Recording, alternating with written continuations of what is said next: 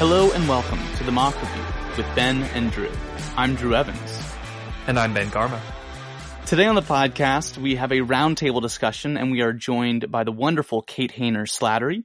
Uh, Kate is best known for being the best prosecution opener at the Shutdown Showdown her senior year. She was also the captain at Northwestern both her junior and senior year, and she is now the current coach of the Northwestern A team as well as coaching at the University of Wisconsin at Madison. So Kate, we are so happy to have you on. So happy to have a voice from the Midwest joining us. Uh, but thanks for coming. Thanks so much for having me. All right, so Kate, as you might have guessed, we're going to start this podcast the way we start basically every podcast that we have a guest on. Let's start with your origin story. So, what made you start doing mock trial? Sure. Um, so, I joined mock trial kind of by accident originally. I, I joined my freshman year of high school in 2011.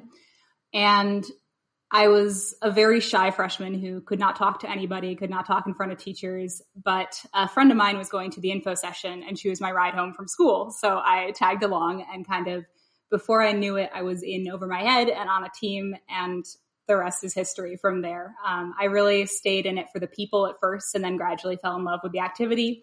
Um, and I was lucky enough to be in a program in my high school that didn't have tryouts because I would have never joined or never made a team if I hadn't had a way to kind of stumble into the activity and discover public speaking along the way. Um, but yeah, so I did that through four years of high school and then went to Northwestern, um, where I actually didn't make the team my freshman year because tryouts are competitive and college mock trial is hard. Um, but I stayed kind of peripherally involved in the world for that year, watched some rounds, and then tried out again my sophomore year and joined the team then. Um, so I competed with Northwestern for three years. Uh, after college, I moved up to Wisconsin for work, which has nothing to do with mock trial or trial at all. I do software development, but I wanted to kind of stay involved in mock trial because at that point I was just too hooked. Um, so I started coaching with UW Madison and then doing some remote coaching with Northwestern, which was a lot harder last year when everything was normal in person. But this year has actually been really more accessible because I've been able to coach both there and here in Madison. That's kind of how I got involved and what I'm doing now. I will fully say that as someone who also coaches multiple teams in multiple states, not all at the college level, um, it is certainly nice to have everyone be virtual and kind of very convenient for us. So I hear you on that point for sure. Yeah, we've talked about it a little bit, I think, on previous episodes, but it, that is kind of a, a cool uh, silver lining to the virtual setup. Obviously, it's not ideal and it's very different, but it but it allows things like Kate, what you were talking about with coaching remotely and being able to balance uh, multiple teams, and you know that's uh, it's an interesting thing that I wonder how much of it will stick around once even we go back to in person if maybe we've gotten good enough at communicating remotely that you know you can continue to coach remotely in a way that maybe we wouldn't have been able to do before we all got experience to this technology. But enough theoretical talk. We've got some actual results to take a look at. It's been a couple of weeks since we last recorded, and so we wanted to start this roundtable episode since we've got um, people who are affiliated with three different programs and have seen several different rounds and several different teams to take a look at some of the recent results over the last couple of weeks. Uh, we're not going to run through every tournament. There's been a ton of tournaments uh, these first couple weekends in November, but we picked out a couple from around the country that we think uh, had noteworthy results. Uh, the big one, of course, is GAMTI, the Great American Mock Trial Invitational, hosted by Virginia. I would say now that the downtown is no longer in existence, I would think it's fair to say that GAMTI is universally considered to be the best tournament invitational wise in the country. Uh, our champion, was I don't know if we should make the same joke that everybody always does. It was our defending national champions, uh, Miami, who went 11 0 and 1 uh, to take first at GAMTI. Chicago went 9 and 3 to take second. And then you saw Duke at 8 3 and 1 to take third, and Yale at 8 and 4 to take fourth. A couple other tournaments just to roll through, and then we'll open it to the floor. Uh, Yale's A division, their top division, we saw Wesleyan go seven and one win that tournament. Uh, followed closely by NYU, also at seven and one, and Berkeley, a name you'll hear a couple times on this rundown, took third. Uh, looking over more at the Midwest, Iowa's tournament, we had William and Mary win that tournament, seven and one, followed up by Florida State, also at seven and one, and then Southern Methodist at six and two. Uh, a West Coast tournament, we had Arizona. And again, we've got Berkeley winning that tournament, seven and a half wins. UC Santa Barbara with seven wins. UC Irvine with six and a half wins. And then a couple uh, other tournaments to round things out here. Had Duke, uh, Duke's tournament. UVA won that, went seven and one. And then there was a four way tie at six and two after that. Virginia, Miami, Berkeley, and Stanford. Uh, and finally, uh, Kate's excellent program, Northwestern, hosted an absolutely fantastic tournament that we had two teams at. Uh, Berkeley won that tournament, went eight and zero, and then Northwestern went six and two, and Michigan went six and two as well. So that was our whole rundown. How about uh, Kate? I'll start with you, and then we can obviously kick things to Drew as well. You've been coaching, you've been looking around. So, what stands out to you so far from the results we've seen over the last couple weeks? Sure. Um, I think there are a couple teams that were really coming out early as powerhouse. I saw Berkeley on a lot of results, and that I know they're a strong program, but I hadn't seen them winning a bunch of fall invites before, and that really stuck out to me. I, I saw snippets of one of their rounds. I haven't actually seen a full round of theirs, um, but they played both of the Northwestern fall teams that were at our own invite, so they've kind of beat up our program across the board, and I'm excited to see where they go this year because they definitely have made a strong start. I think also Miami winning GAMTI with 11 0 and 1 was pretty stellar. Like that was just so far above the rest of the field there. And to lose half a ballot with that field is really impressive. Miami is always a powerhouse, but this year should be something crazy if they're doing that at an early season tournament.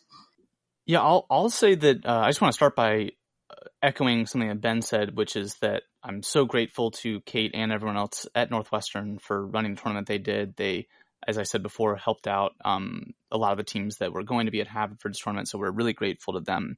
Um, and and from judging it at a couple rounds, I, I thought it was really well run and a lot of fun to to be at.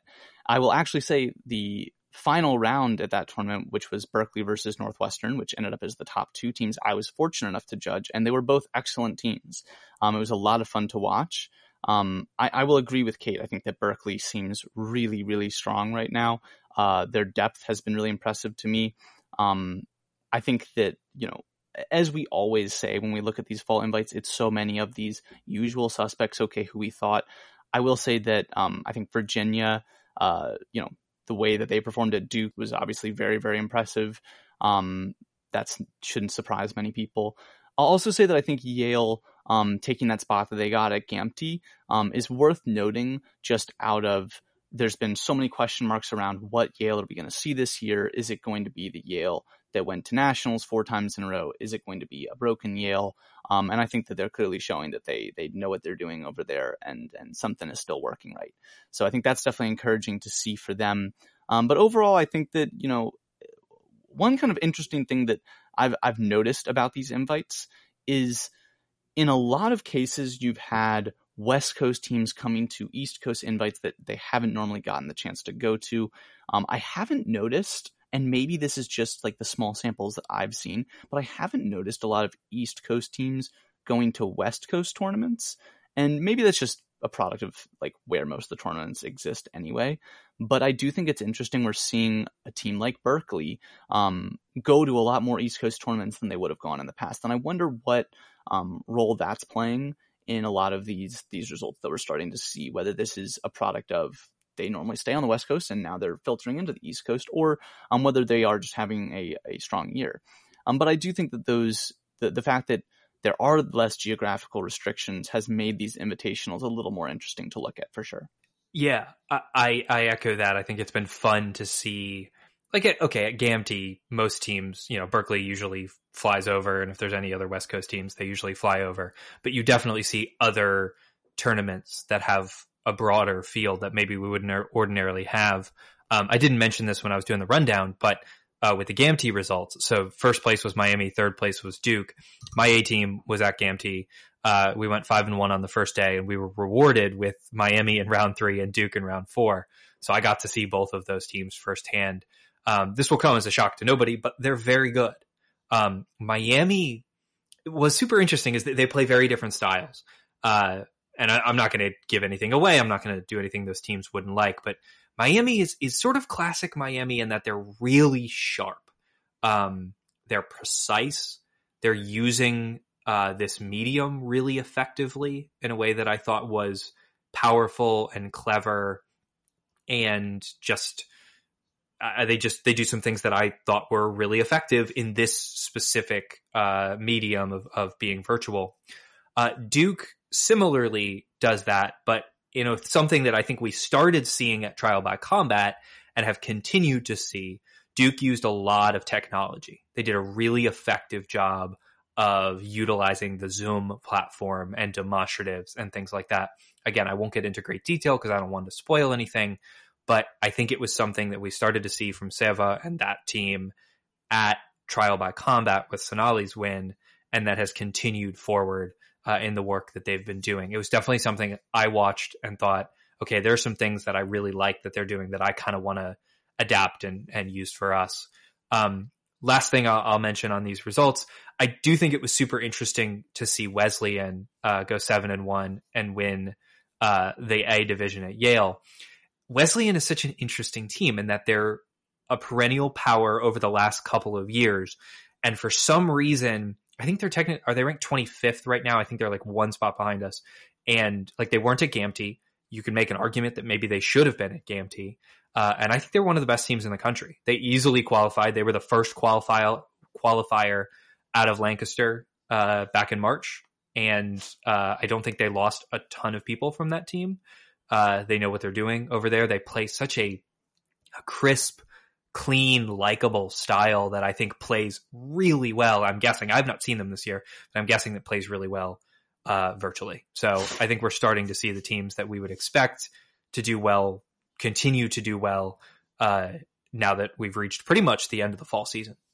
Your point on teams embracing the format doing really well is a is an interesting one. It's definitely something I told my kids from the beginning of the year that people who adapt best to Zoom are going to be the teams that do the best this year. And I personally haven't seen that as much yet this year. It might just be the rounds that I've seen so far, but I haven't seen a lot of standout Zoom demos or cool use of technology or things specifically adapted to Zoom and I've been wanting to see more of that. So I'm glad that there are teams out there really embracing that format and leaning into it and that it's working for them. I totally agree. I also want to save this because I we're later on going to talk a little bit about our thoughts on the case as a whole, and I I have some strong thoughts on that, Kate, and I, I really agree with you. Um, I, will say the the last kind of thing I, I wanted to mention about this as well um, is going back to those GAMTI results. Chicago got second there, and I know that um, for a lot of people, you know, Chicago obviously is a very strong program, but um, when you see the senior class that they had just graduate, um, there obviously were a lot of big names to that class, and uh, it's just good to see that they're clearly still strong and still doing really, really well. The other thing I wanted to mention was I was really excited um, when AMTA announced that they were doing their mini regionals for for fall, uh, basically like their version of a fall invite, um, and I was excited to see what those results were going to be. Um, and I was hoping we could talk about them on the podcast. But unfortunately, none of the three of us had any teams there, and we don't know where those results are or exist. So if they exist somewhere, I would love to see them and love to talk about them. But without seeing them, we don't have much of a way to talk about them. I will just say that I, I think it's awesome that AMTA did that. I think it's great to give more teams that opportunity to compete in the fall. Um, and I think that especially in an unusual year like this, where um, a lot of teams aren't hosting invites because of the complications that come with trying to host a virtual invite. Um, by the way, side note, stop roasting people on mock trial confessions for the way they host invites. This is a difficult enough thing already. Like we need to just stop doing that. Like I, we're, we're better than that. Um, but I do want to just say that I think it's cool that AMTA did that and I would love to see the results when they get published. I, I admire the idealism of the sentiment behind encouraging people to stop roasting other people on mock trial confession. You know, it's worth saying. They're not going to. But. I, I agree with you. I think I've talked before in the podcast about how I think AMTA's attitude, attitude towards invitationals is sort of a have their cake and eat it too type of thing where they like to say, oh, we're, we're not involved in invitationals, but we use them to make all of our important decisions. Um, so I think it would be a good thing for AMTA to, number one, release those results, but number two, continue to expand – uh, in that world. Uh, there's no reason why AMTA and the resources they have can't put on, you know, a, a GAMTI style tournament and also a newbie style tournament, right? That's it's not that hard to do. So I, am looking forward to seeing those results and hearing maybe I guess at next year's board meeting about whether or not this is something that people are considering uh, becoming permanent for the future. Well, I think that we should kind of talk about the elephant in the room. Um, the regionals assignments just recently got posted. Um, and they were interesting to say the least. I can certainly say that in my experience of getting excited about regional um, announcements and the assignments, um, I was not expecting this. But uh, essentially, what we we've received so far is AMTA has released the the basic information surrounding what uh, large regionals will look like. Um, and what I mean by that is that they're going to take these already very large regionals and break them down into smaller regionals that we're more used to seeing, and those will each feed into uh, an orcs that contains all of those teams on that list. So this looks a little more like almost a really, really large orcs that is going to have regionals that feed into it.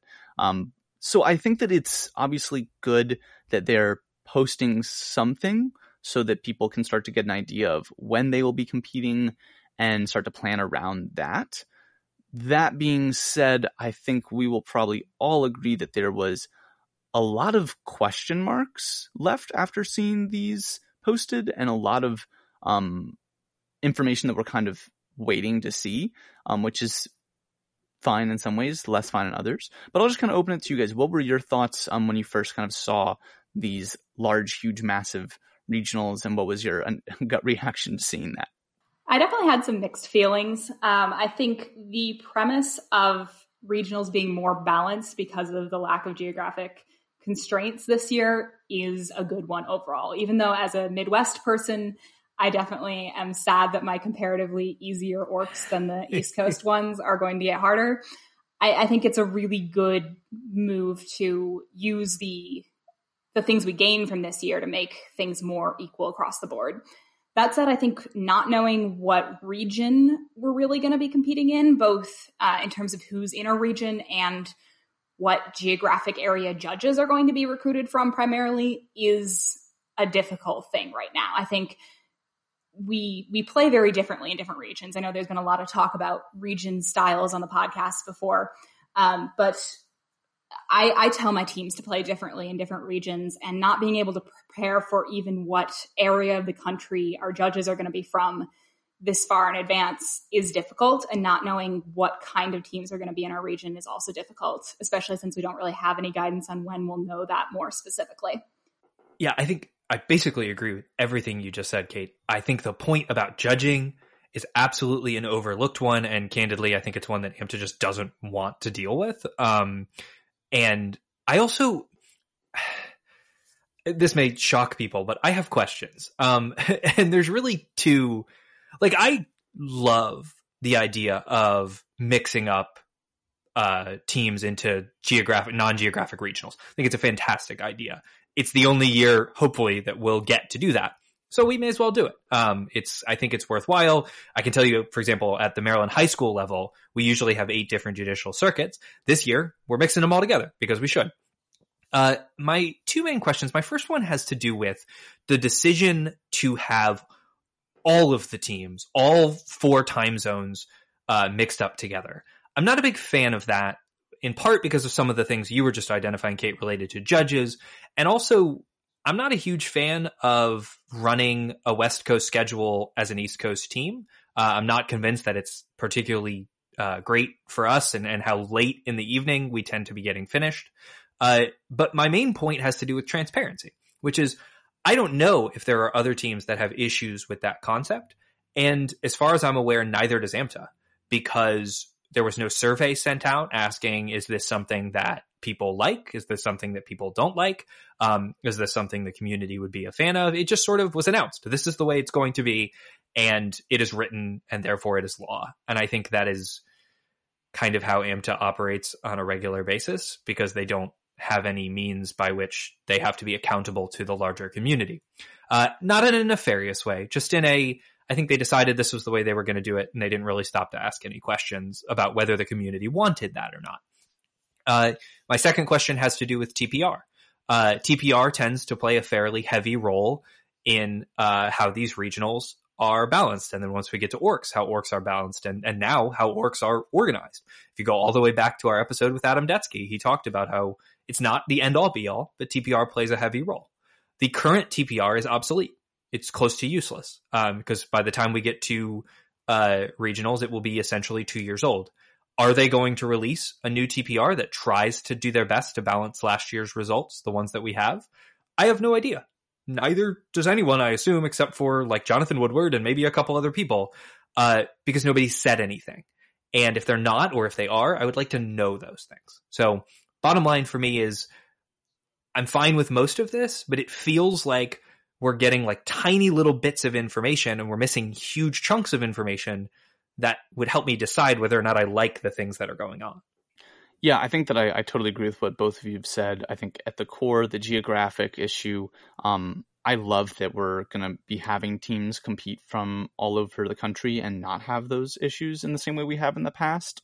Um, I think that it's a fair concern about the timing that Ben mentioned, but I do think that, at least in my mind, I think that the competitive advantage that teams in the Midwest and the West Coast, to a certain extent, in some cases, have had over the East Coast is is an important one to combat, and I'm excited that we're kind of spreading out the power.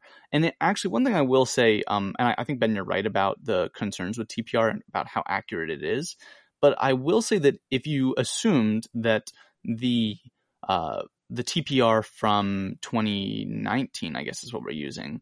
Um, if you're using that as your guidepost and you look at each of these um, super regionals, I'll call them for lack of a better word, uh, they they are extremely well balanced. It, it is almost a perfect snake of of uh, you know putting the one and then 16 and then 30 and then 17 and 32 um, all in one region and kind of ensuring that you have as close to a uh, the same average TPR across each regional as possible.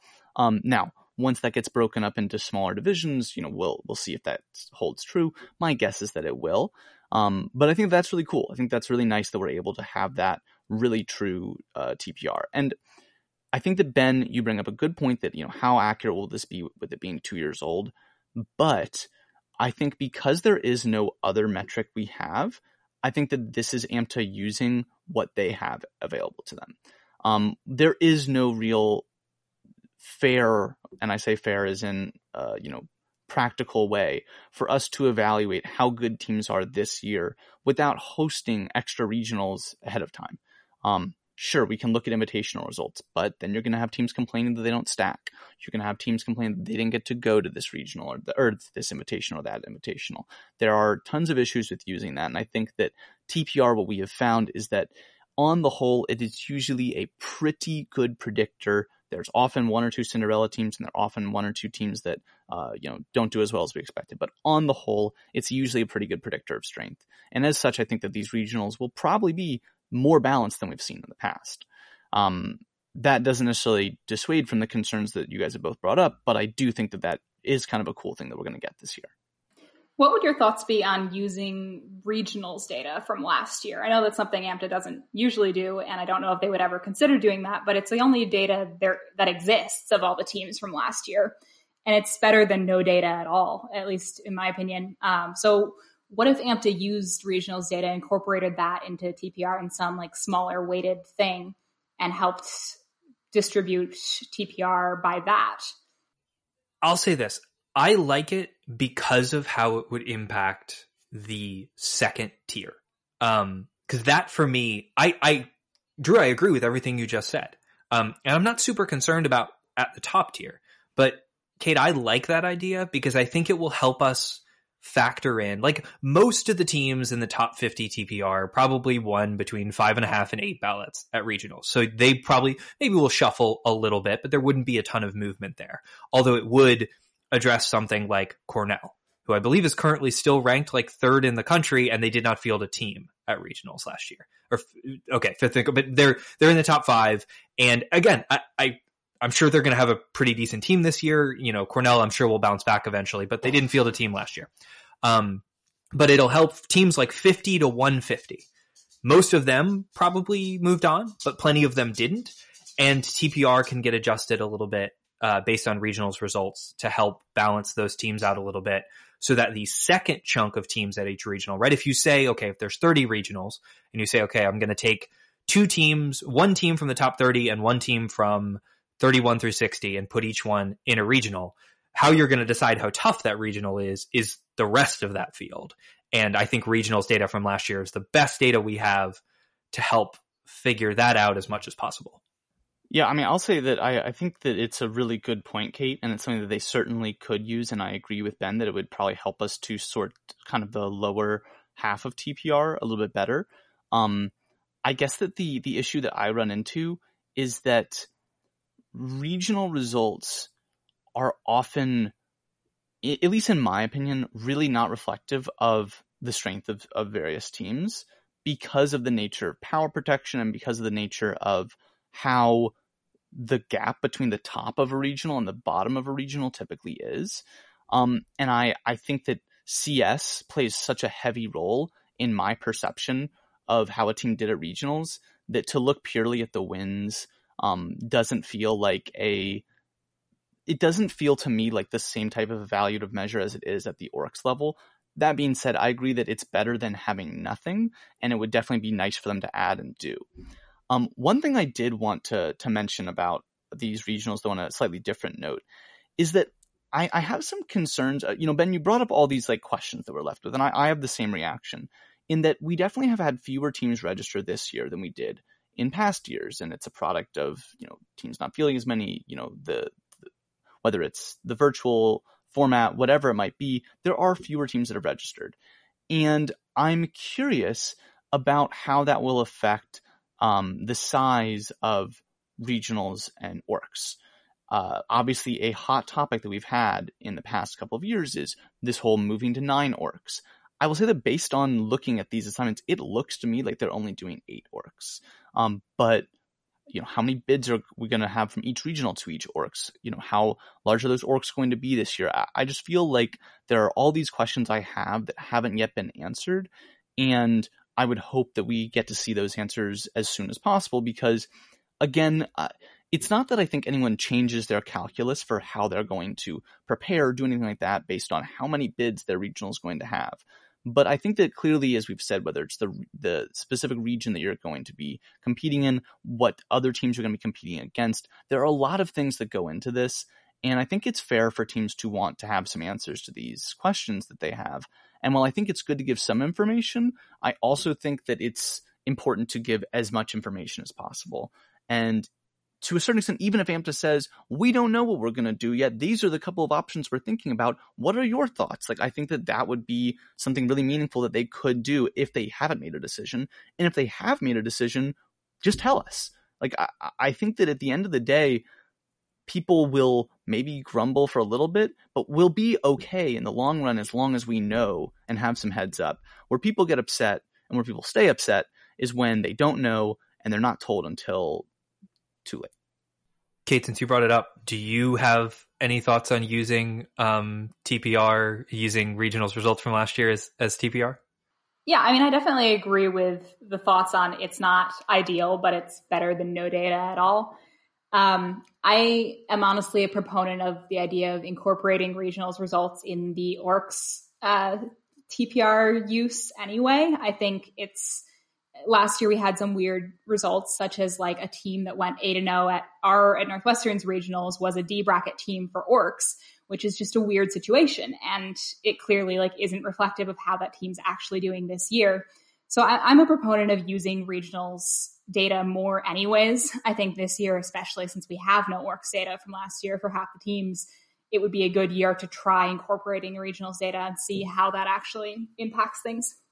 Yeah, it's that's a super interesting point, and I, I, think several episodes ago we discussed. I remember at last year's board meeting, not the 2020, but the 2019 board meeting, the analytics committee had a discussion about the possibility of incorporating or designing like a TPR plus that essentially somehow adjusts your TPR for your regionals uh, performance against your CS um, in a way that maybe doesn't penalize you, but could reward you if you had a great regional with a really tough CS, which, like you said, could help move that 8 0 team. They might not move to the B bracket, but maybe they'd move to the C bracket and that kind of balances things out. So, yeah, I guess my my prevailing thought on all of this is I think the thing cuz I've I've started by complaining about a lot of this, but I think that AMTA is showing flexibility and creativity in a lot of ways and I hope that continues. I hope that they look at this and go, okay, as long as we communicate with people this year, we can try things that are different. Because Drew, what, what you were just saying,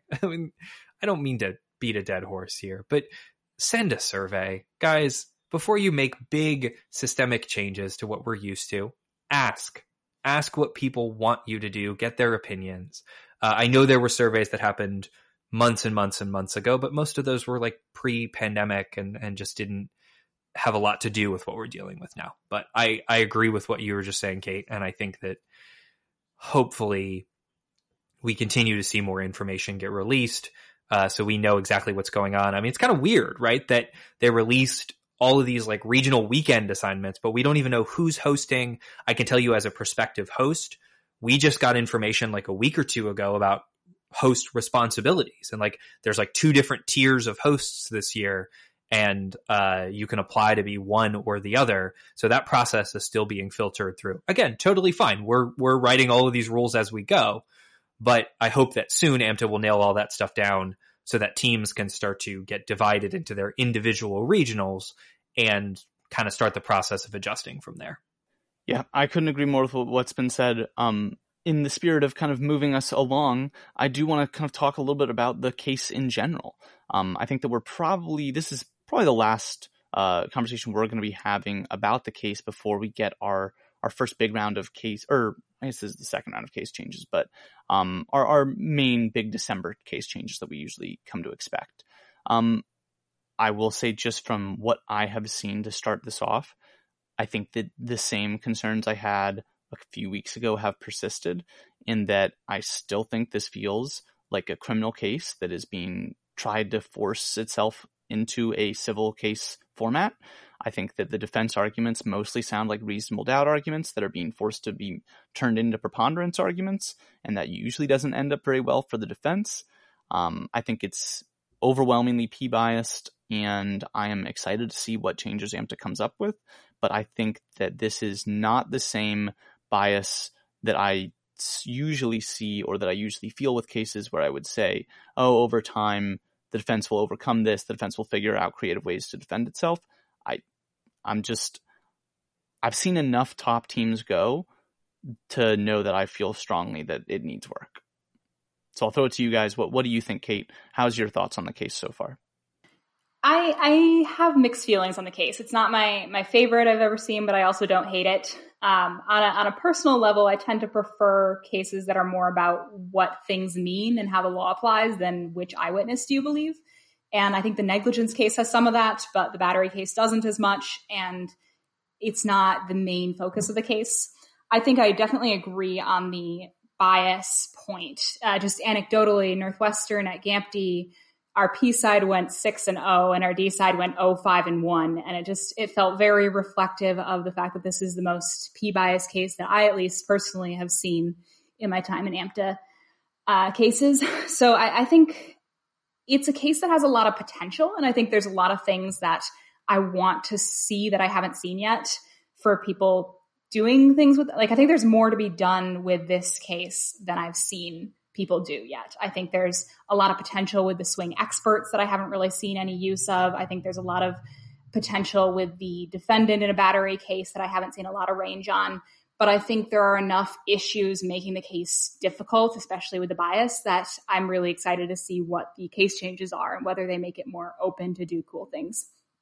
Yeah, my thoughts on this case, I think similar to yours, Kate, are a little mixed. Um, it is a P biased case. Um, I haven't independently verified these numbers myself, but there's a user on impeachments called uh, Epic Rewind who's been keeping track of uh, the balance for the case, and it seems like almost all tournaments are showing some degree of P bias. At, at best, a tournament is is close to 50-50, but like the one that's interesting to me is GAMTI was according to this 59.2 percent P. um, which obviously you've got all top teams there. Tobacco Road, it says here was 57.8. And again, there are plenty of tournaments where it's, it's playing as a balanced case, but you know, in, in how, you know, what we mentioned earlier about the defense improving, you know, if the case is playing perfectly balanced right now, my understanding is that's not exactly what AMTA is going for. They're going for a slight P bias, um, not a fairly significant P bias that we've seen so far. Uh, I think my one other thought, I actually am slightly different than you, Kate, in that I tend to prefer cases that are a little bit less about like application of the law and a little bit more about like how do you creatively uh, use the eyewitnesses you want people to believe and and attack the ones you want people not to believe. Uh, but I just haven't I feel like that's sort of the goal of this case, but especially in the battery side of things, but I feel like I'm not seeing it done especially effectively. I think it's becoming a little bit formulaic, which I remember when we talked to Mike Gelfand, he talked about some of the decisions they made were try to to try to avoid some of the criticisms from two years ago with Kozak, with it being formulaic. I'm not sure that they were successful in that effort based on what I've seen so far. I've seen lots of different witness calls but I think people are doing a lot of similar things uh, with the witness calls that we're seeing. And, and the one reaction I will have to that is I do wonder how much the, I mean, what did we lose about three and a half to four weeks on the front end that we usually have with this case?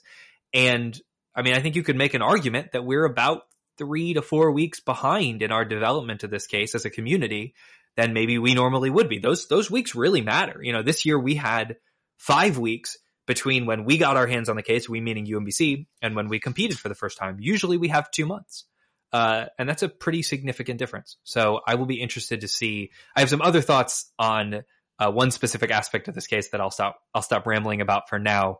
But I will be interested to see how this case evolves, and I'm concerned about how that P bias is going to be reflected in case changes and whether or not we have enough information to successfully put out case changes that are going to produce a balanced case for regionals.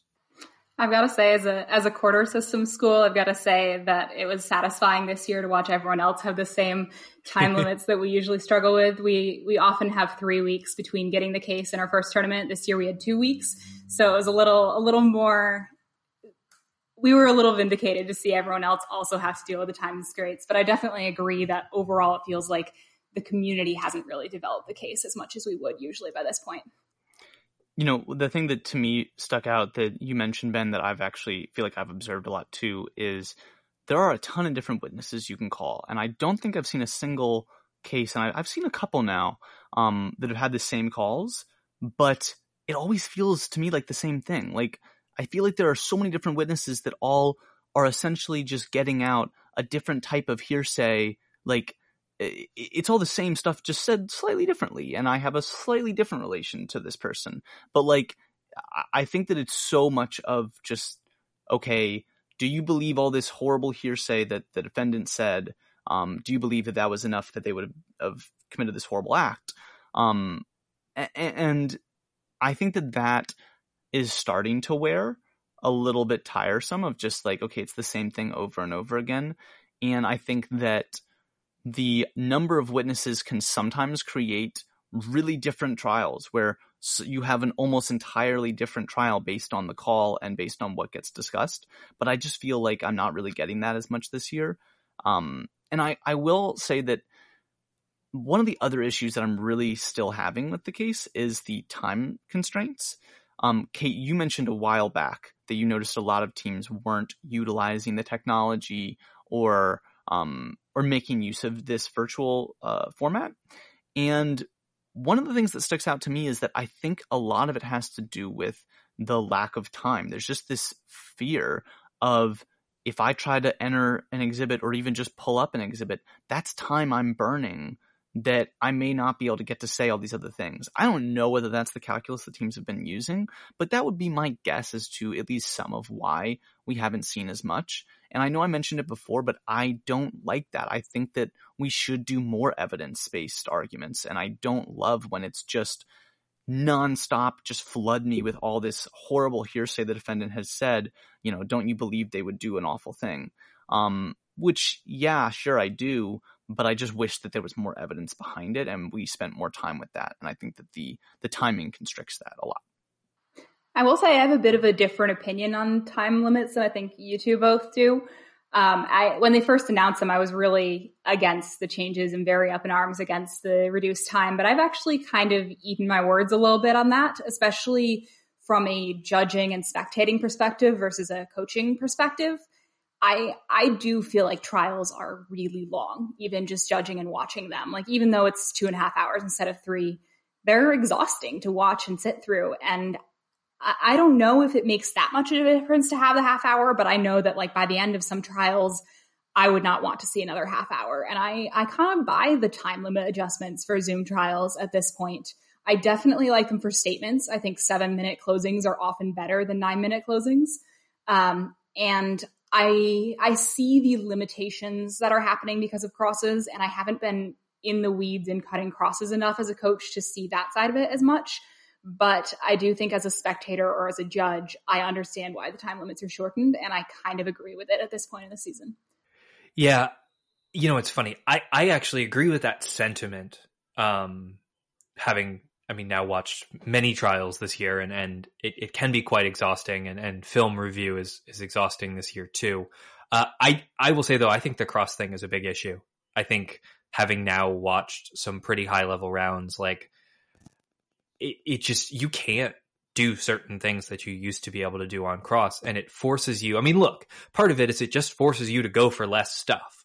Um, but i'm not convinced that we i am convinced and concerned that the unfortunate byproduct of a successful to some degree change is that we're doing what we often do with scoring where we give like a, a, really broad overview of okay this is how you should score. We we kind of tell the judges well this this is good this is bad. We don't even really say that to the judges.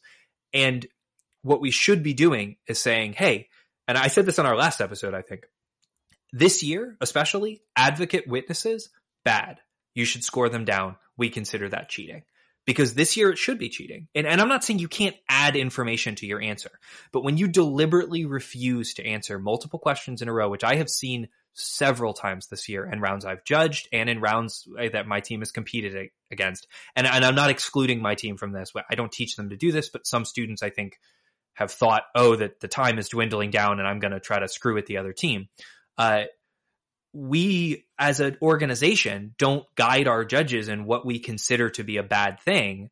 Um, you know, we don't even think in a regular year, we don't even tell our judges, hey, uh, Midlands is a standing jurisdiction.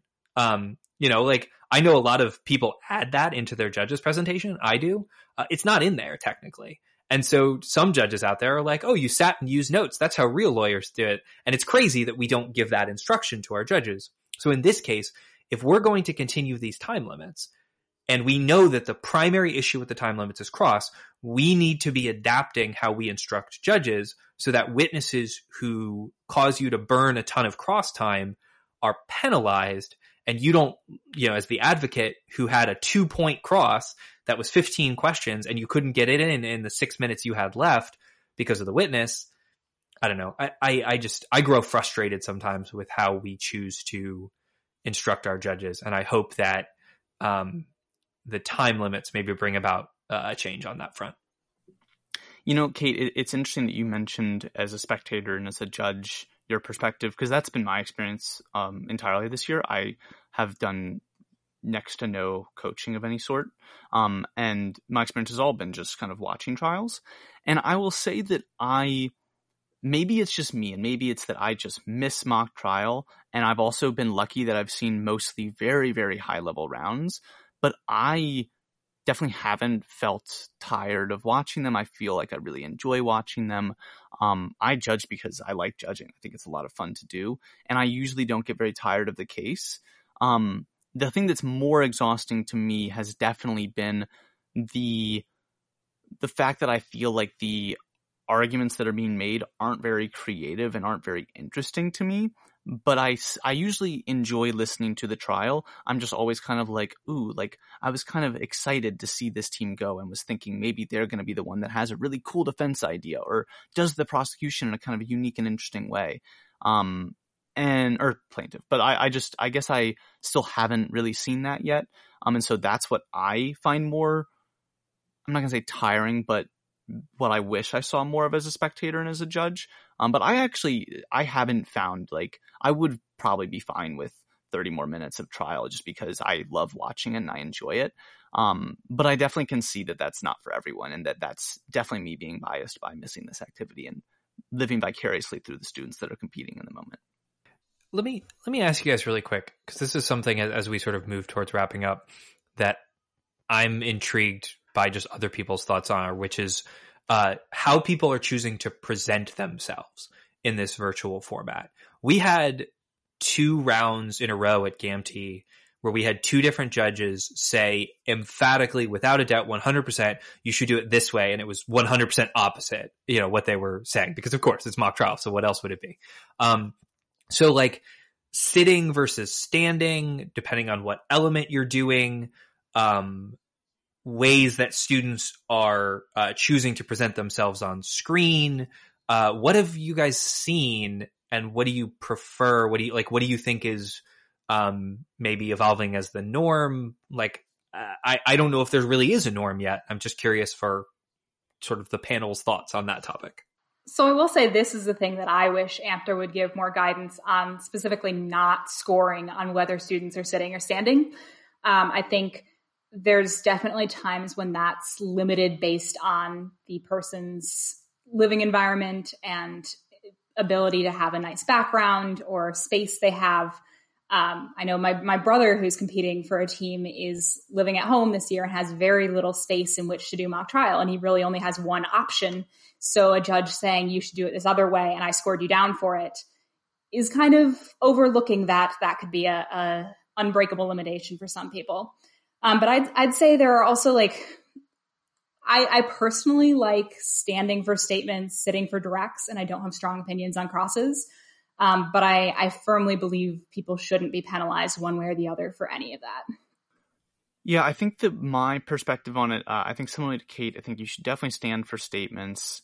Um, I think Kate's point about you know being aware that you know some people are limited in what their backgrounds look like and what they are is totally valid. Um, I think standing for statements is good. I, I think if you're if you're in question of it and you can stand and your whole team can stand, I would say standing is better than sitting in general. But I also think that if even one member of your team has some reason why standing is going to present difficulties for them to get a camera that looks good or just that's going to, you know, make the background look worse, I would then just go to sitting for for uh, for direct and and cross. Sure, why not? Um, but I think that when you can stand, probably better. I will also say that just on this note of um, evaluating people based on backgrounds, I'm curious whether AMTA will do anything about virtual backgrounds and whether people are allowed to use them or not. I feel like Zoom has gotten very good and not perfect, but gotten good at improving virtual backgrounds. Um, and I wonder if it will ever reach a point where it is good enough that we could just say, you're required to all use this exact virtual background, and everyone's background is exactly the same. So you take that out of the equation a little bit. Um, I don't know if that would happen, but I would kind of be intrigued to see if something like that happened. So I wonder, uh, you know, to again pose something to the group. What what do you guys think about virtual backgrounds too? In addition to this question of uh, standing and sitting. I kind of feel like backgrounds this year are the new form of costuming in a lot of ways. Uh, like going in opposition to the point I just made, I think when you have the opportunity to do something with your background, it can be really fun.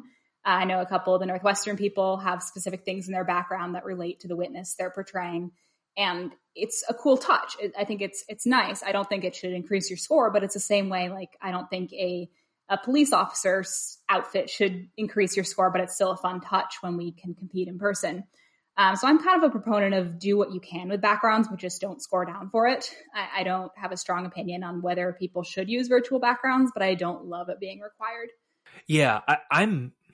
It's an interesting thought, and Kate, I had to laugh when you said, you know, this might go against the thought I, I had a moment ago because I think that makes you an official member of the podcast. um, but uh, yeah, well, let me let me say this really quick to um, something you were saying, Kate, about like the AMTA giving guidance on sitting versus standing. I I really agree with that. Uh, I can I'll say this because anyone who plays us knows this.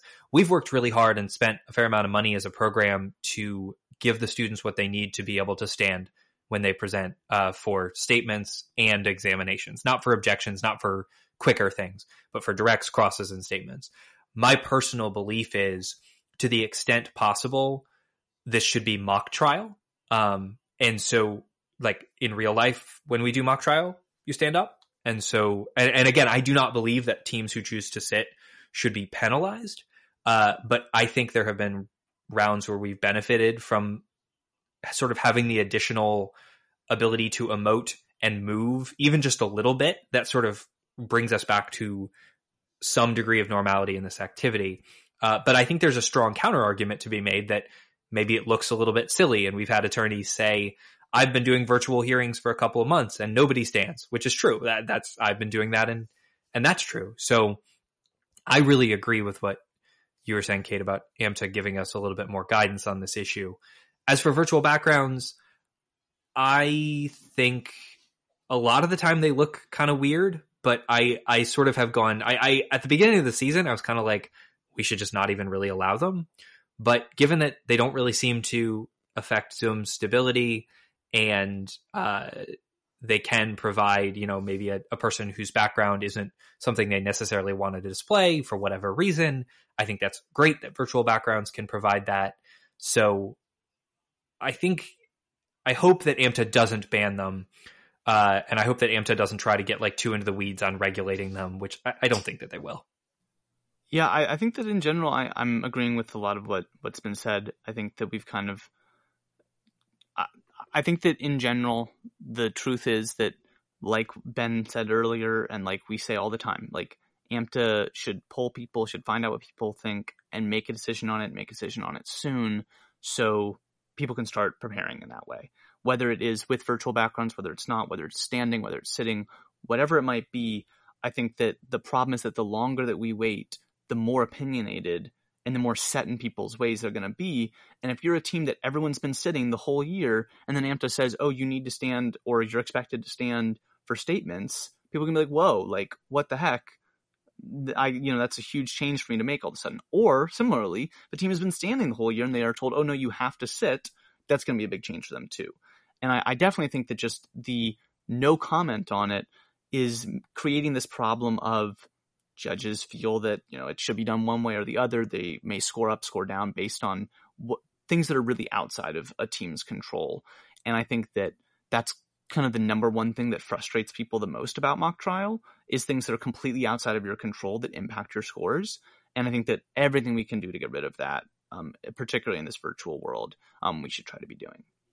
Can uh, so I think we're about to wrap up, but I wanted to bring up one more thing before we finish up because it's actually something I wanted to follow up on from last week's episode or, or the episode we released a couple weeks ago.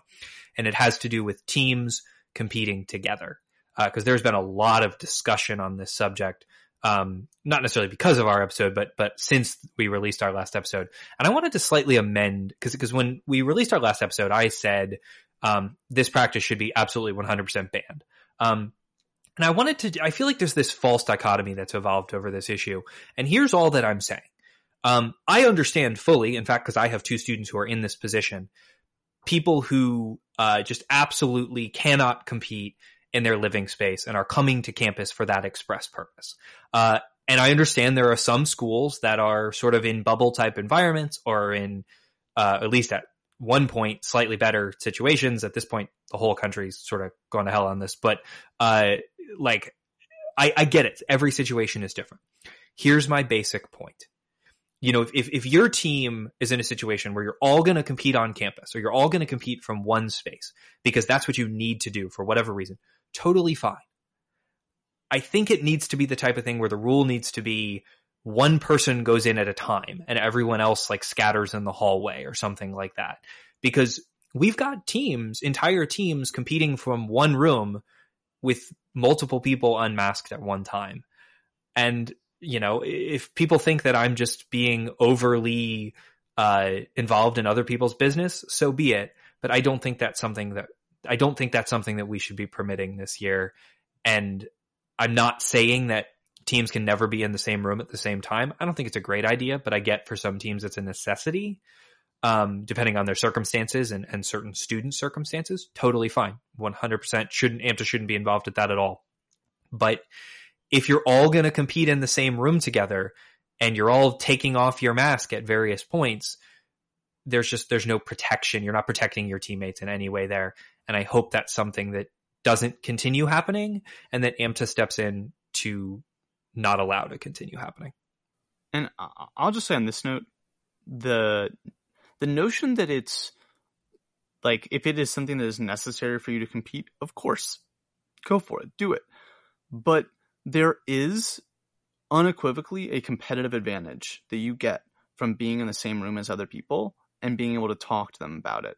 And even in the example that you just gave, Ben, in which people are kind of coming and going from a single room and everyone else out in the hall talking, there is just a the ease of communication you can have of talking about okay well you know how am i going to change this closing that what am i going to do how am i going to flip this theme um how are we going to amend this cross whatever that you don't that other people aren't getting to do. And i mean there's only so much regulating we can do of that but i just do think that that needs to be like no you can't be doing that that's not like fair that's not equal to other teams that are all separate across the country, across the globe, wherever. Um, and I I hope that there's something that comes down about you know that's you, if you are competing in the same space, you should not be communicating uh, to each other. Well, I don't know. I, I, I mean, I'm saying this, and even as I'm saying, it, I'm like, well, but then you get into other issues of they should be able to communicate in some way, and then it's like, we really ask them to like sit across from a room and text each other? So that seems ridiculous. But I don't know. I just want there to be some way to to be some semblance of fairness with this because I do think that that feels like a huge competitive advantage, and I don't think that we should be asking people to choose between what's safe and what gives them the best chance of winning. I think it all goes back to what we're saying on the podcast right now doesn't have to be the rules, but it would be nice to have some clarification on the rules, whatever the AMTA decides they are. Yeah, I, I basically agree with that. And, and, I'll say this as a final thought and then we can wrap up.